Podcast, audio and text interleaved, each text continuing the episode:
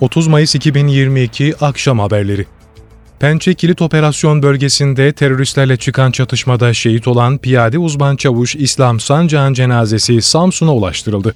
Askeri uçakla Samsun Çarşamba Havalimanı'na götürülen şehit Sancağ'ın naaşı tören bankası tarafından uçaktan indirildi.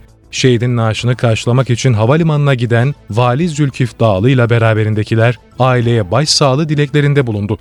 Okunan duaların ardından şehidin naaşı tören mangasındaki askerlerin omuzunda cenaze aracına konularak ikindi vakti Tekkeköy ilçesinde baba ocağına götürülerek burada aile kabristanlığında defnedildi. Milli Savunma Bakanlığı Pençe Kilit Operasyonu bölgesinde 6 PKK'lı teröristin etkisiz hale getirildiğini bildirdi. Bakanlıktan yapılan açıklamada ülkenin güvenliği için teröristlerle mücadelenin devam ettiği belirtilerek Irak'ın kuzeyindeki Pençe Kilit Operasyonu bölgesinde teröristlerin inlerini başlarına yıkan Türk Silahlı Kuvvetlerimiz bölgede 6 PKK'lı teröristi daha etkisiz hale getirdi ifadelerine yer verildi. Türkiye ekonomisinin bu yılın ilk çeyreğine ilişkin büyüme rakamları yarın duyurulacak. Türkiye İstatistik Kurumu Ocak-Mart 2022 dönemini kapsayan gayri safi yurt içi hasıla verilerini yarın saat 10'da internet sitesinden açıklayacak. Türkiye ekonomisi 2021'in son çeyreğinde %9.1 ve yılın tamamında ise %11 büyümüştü.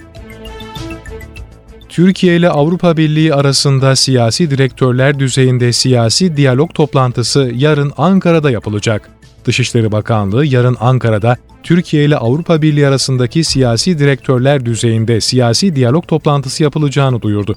Bakanlıktan yapılan yazılı açıklamada gerçekleştirilecek görüşmelerde üyelik perspektifi doğrultusunda Türkiye-Avrupa Birliği ilişkileriyle bölgesel ve uluslararası konular hakkında görüş alışverişinde bulunacaktır denildi.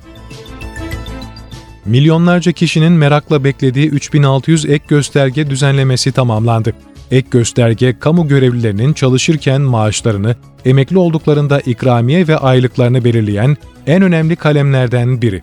Ek gösterge rakamları unvan, hizmet sınıfı ve derecelere göre farklılık gösteriyor. Ek gösterge yükseldikçe emekli aylığı ve emekli ikramiyesi rakamı da yükseliyor. Son görüşmelerin ardından 3600 ek göstergede düzenlemeler tamamlandı.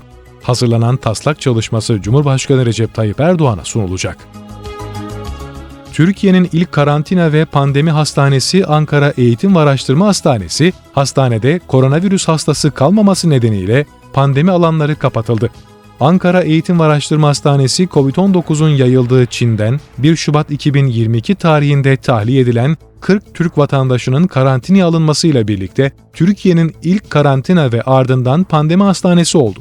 Hastanede geçen 2 yıllık süreçte COVID-19 servis ve yoğun bakımlarında toplam 11 bin hasta tedavi gördü. Bunlardan 2970'inin takibi yoğun bakımlarda yapıldı.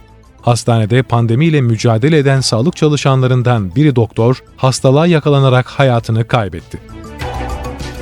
Meteoroloji Genel Müdürlüğü, Kastamonu ve Sinop'un iç kesimleriyle Samsun'un batısında gök gürültülü sağanak beklendiğini duyurdu. Genel Müdürlükten yapılan açıklamaya göre yapılan son değerlendirmelere ve radar verilerine göre bugün Kastamonu ve Sinop'un iç kesimleriyle Samsun'un batı ilçelerinde gök gürültülü sağanakların yerel olarak kuvvetli olması bekleniyor. Sağanak nedeniyle meydana gelebilecek ani sel, su baskını, yıldırım, yerel dolu ve yağış anında kuvvetli rüzgar gibi olumsuzluklara karşı dikkatli ve tedbirli olunması gerekiyor.